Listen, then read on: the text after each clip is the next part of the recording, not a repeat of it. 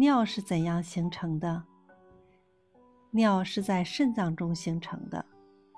肾脏就是我们平时说的腰子，它长在腰后部的脊柱两侧，左右各一个，大小如拳头，形状很像蚕豆。肾脏分为生尿和排尿两部分，产生尿液的部分叫肾单位，它由肾小体和肾小管组成。肾小体内有一团毛细血管，叫肾小球。肾小管是位于外面的一段弯弯的管子。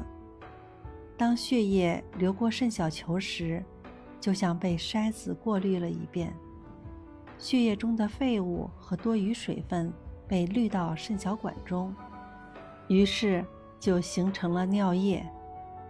许许多多的肾单位把产生的尿液。汇集到肾脏的排尿部分肾盂，然后再通过输尿管进入到膀胱。当膀胱中的尿液积累到一定量时，就会受到膨胀性刺激。这种刺激通过神经传入到大脑，大脑便发出排尿的命令。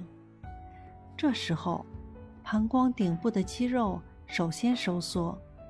尿液出口处的括约肌开始放松，尿液便源源不断地流向尿道，排出体外。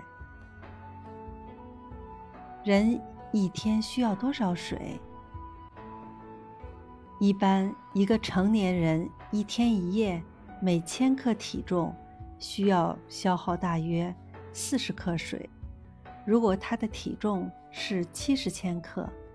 那它一昼夜的需水量就是二点五到三千克。对于儿童，一天所需的水量相对要少一些，一般只有成年人的三分之一。